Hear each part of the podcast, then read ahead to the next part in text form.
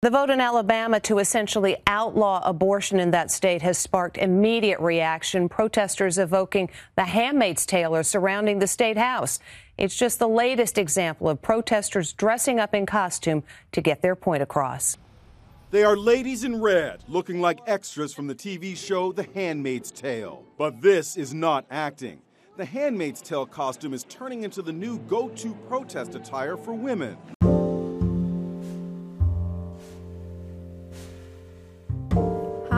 My name is Olivia, and thank you so much for tuning into my podcast.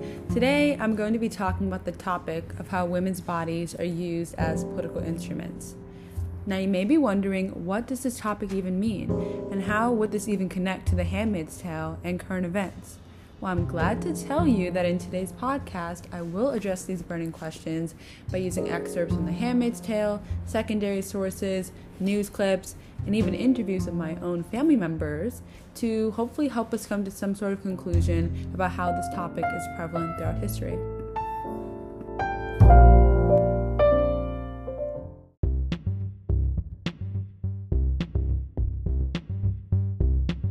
So, to dive a little bit deeper into this overall topic of the use of women's bodies as political instruments and how do the events of The Handmaid's Tale even reflect those of today, I decided to interview my mom. She's the most prominent female figure in my life and has also read the novel as well, so I think her knowledge of the events that happen in the book and obviously a good understanding of what's going around in the world today can really help to kind of answer this question of how a book from almost 40 years ago can even in some ways predict the events that have happened today.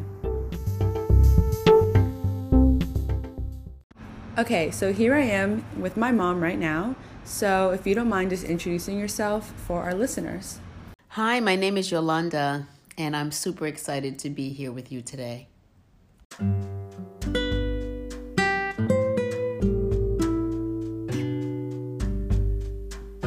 So, at the beginning of the interview, I wanted to focus more on the modern day implications that come with the massive influence the government has over women's bodies. So, the first thing I asked my mom to share is what ways she has seen Congress and legislators in recent times try to monopolize women's bodies.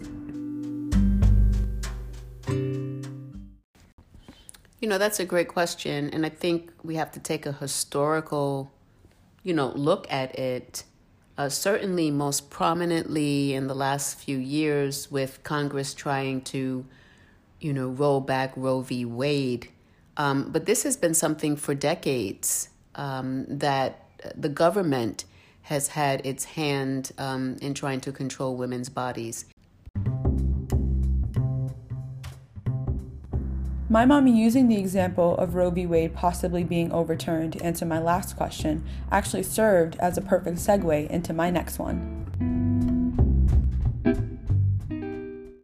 Building off of what my mom was saying about Roe v. Wade, I then asked her her opinion on the possibility of it being overturned, and if she thinks that would serve as a commentary on how the government tries to use women's bodies to further a political agenda. I think it's actually very dangerous um, you know, men who cannot be pregnant and do not experience the things that women do, you know, they really shouldn't have a say in what a woman does with her body.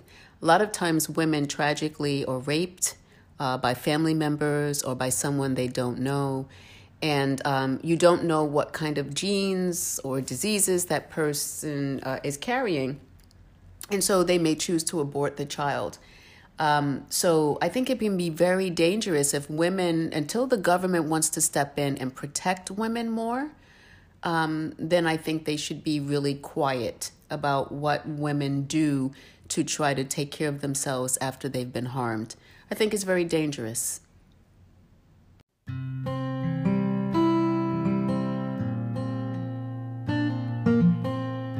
As we were nearing towards the end of the first half of our interview, I wanted to ask my mom her perspective on my topic. What does she think that it means for women's bodies to be used as political instruments? Her commentary is later going to help me when I tie it back to textual evidence from The Handmaid's Tale and other secondary sources. Well, I think that women's bodies have always been used as political instruments. As I referred to earlier with, you know, Roe v. Wade, um, uh, uh, abortion policies, uh, determining whether or not women can receive welfare benefits. All of that is policy that has to go through the House, that has to go through Congress. Um, I think back, I'm old enough to remember uh, briefly the Reagan administration, where Reagan was uh, specifically black women, uh, calling them welfare queens. And actually, part of his political campaign was saying he was going to eliminate um, uh, the dependency of welfare mothers on the state.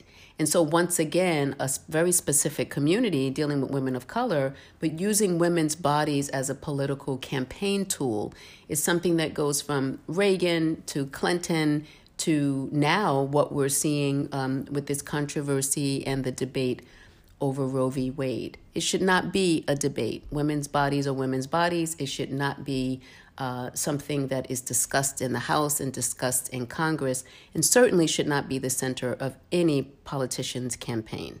And often it really is. After having the conversation with my mom around how politicians and legislations constantly try to control women's bodies, I wanted to take a more personal route and ask my mom to relate her own personal experiences back to this main topic. So later on, I asked her, in your own life, how did you ever feel that your only purpose was your body's ability to produce children? Yeah, that question really hits home. Um, over a span of 15 years, uh, I had about three miscarriages. And uh, when that happened, I felt that um, I was not able to uh, produce in the way that society had expectations for me um, as a woman and as eventually a mother.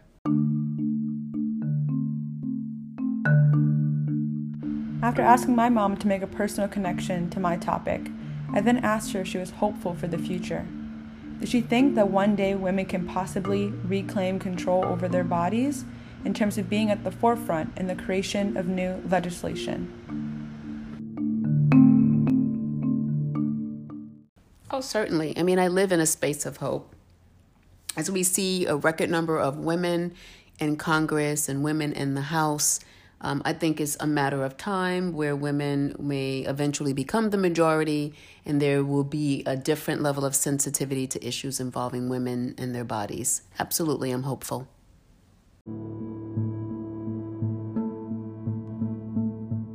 So, for our last question, I wanted to ask you how you think my theme, which is women's bodies being used as political instruments, relate to society today.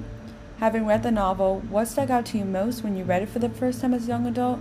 And how do you think the theme of the handmaids' bodies being used to make political statements in their own authoritative society relate to the government using women's bodies and laws that protect them to make a similar statement today? I feel that there's so much within The Handmaid's Tale that um, resonates with with society today. If, if I had to think of something specific, I would think about how the handmaids themselves were really just seen as, I don't know, walking uteruses. Um, their purpose, their value was about bearing children and continuing the society. So, although it was written 40 years ago, um, it could have been written yesterday, quite frankly, um, with all that we are discussing regarding women's bodies on the political scene. So, very much the entire novel, I think, relates to your topic. And it really has been wonderful discussing this with you today.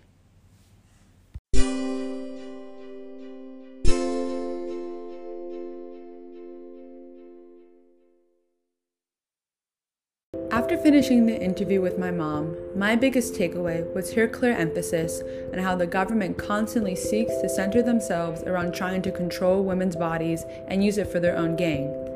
It is clear that when it comes down to making decisions concerning women's bodies, women are most often kept out of the narrative and constantly have choices about their body made for them, most times just for the sole purpose of a political advancement for a person or even a party.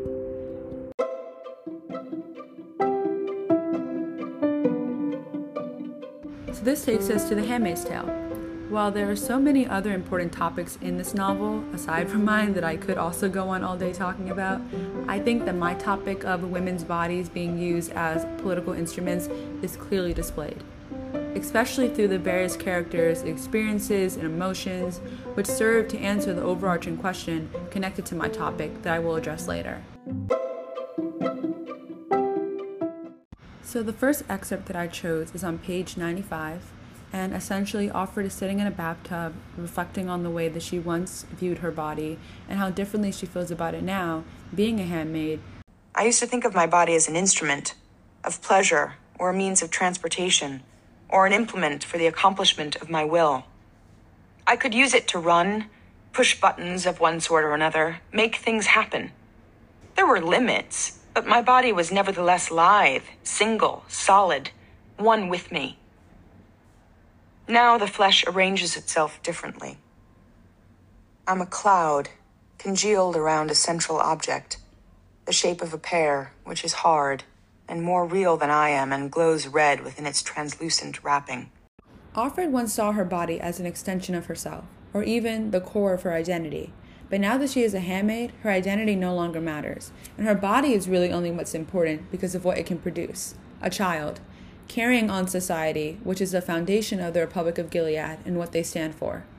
So the next excerpt comes from page 119 and Offred is again talking about how her internal organs are the only thing that matters, as she's not even allowed to use makeup or lotion to maintain her external appearance.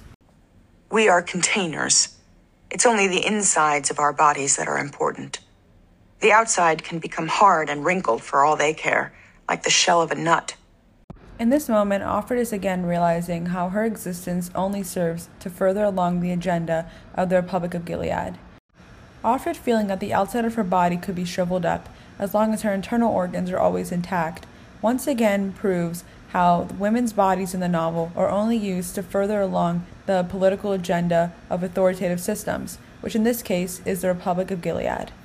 After finding those two excerpts in the novel that clearly connect to my topic, I thought a lot about what secondary sources would work as well, and the first thing that came to mind was the Holy Bible. Firstly, Atwood herself even includes an excerpt of Genesis 30, verses 1 through 3 in the epigraph of the novel. When Rachel saw that she was not bearing Jacob any children, she became jealous of her sister. So she said to Jacob, Give me children or I'll die. Jacob became angry with her and said, Am I in the place of God? Who has kept you from having children? Then she said, here is Bilhah, my servant. Sleep with her so that she can bear children for me, and I too can build a family through her. So she gave him her servant Bilhah as a wife. Although the Holy Bible is banned in the Republic of Gilead, I think Atwood chose to include this specific verse in the epigraph because she wanted to show the way that women's bodies have been used from the beginning of time to further along an agenda. I think Atwood also wanted to show how the events of the Holy Bible influenced the way the women in Gilead were treated, as they did with their bodies whatever they were told to. Another Bible verse that I immediately thought of connecting to this topic comes from Genesis 1 28. And God said unto them, Be fruitful and multiply, and replenish the earth, and subdue it this verse really shows how women's bodies, even in biblical times, were viewed the same way as they are in The Handmaid's Tale. God's plan is to have women reproduce and continue the cycle of life by bringing in more children. Therefore, women's bodies in biblical times were essentially used as some sort of resource. Okay, so now I want to transition into looking at some more modern day examples where politicians and legislators have used women's bodies as instruments and tools to further along a political agenda or belief.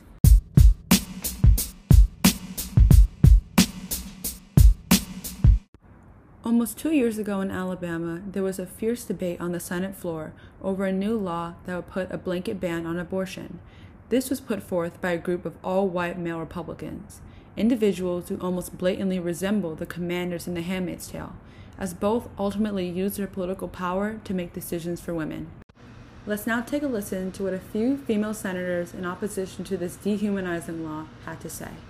Republicans, you y'all, you guys used to say, we want the government out of our life. Now you're in my womb. This bill is not about pro life or the right to life. This bill is about control.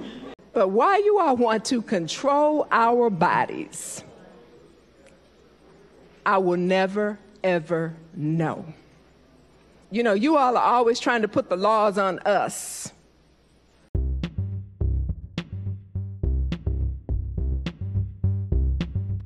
So, after playing that clip, I've now presented all the evidence that I have found surrounding my topic, and I'm finally ready to use it to come to some sort of conclusion surrounding this question that I made about my topic.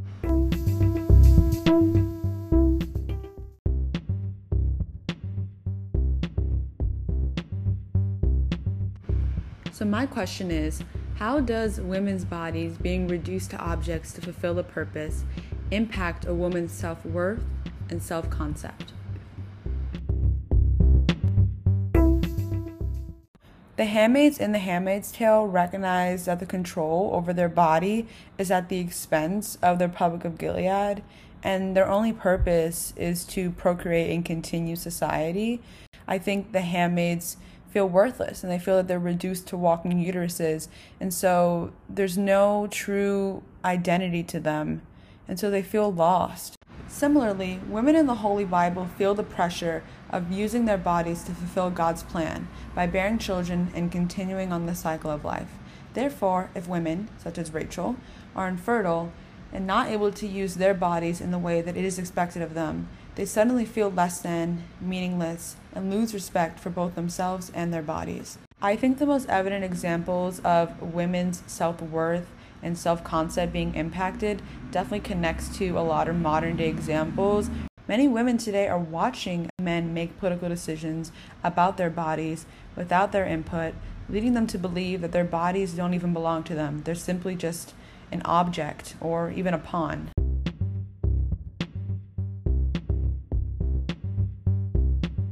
I think that at one point in time, my mom felt the same way as women who watch legislators make decisions for their bodies do now.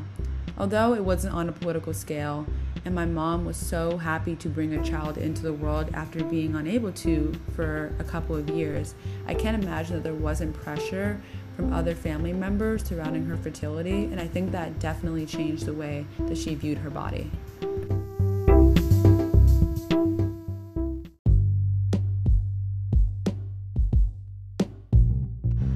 As we are nearing towards the end of the podcast, I again want to thank you so much for tuning in and listening. I hope with all the evidence I presented, you're able to look at my topic of women's bodies being used as political instruments through a different lens, and also understand how my topic influences the way that women ultimately view their bodies and themselves. I had such a great time creating this podcast because I was able to weave in so many different elements that I normally wouldn't be able to do in a written essay. In many ways, I see The Handmaid's Tale as a bridge between the past and present. So I'm so grateful I was given the opportunity to talk about a topic that doesn't just appear in one's favorite dystopian text, but one that still continues to impact everyday women across the globe. Again, thank you so much for tuning in and hope you have a great day.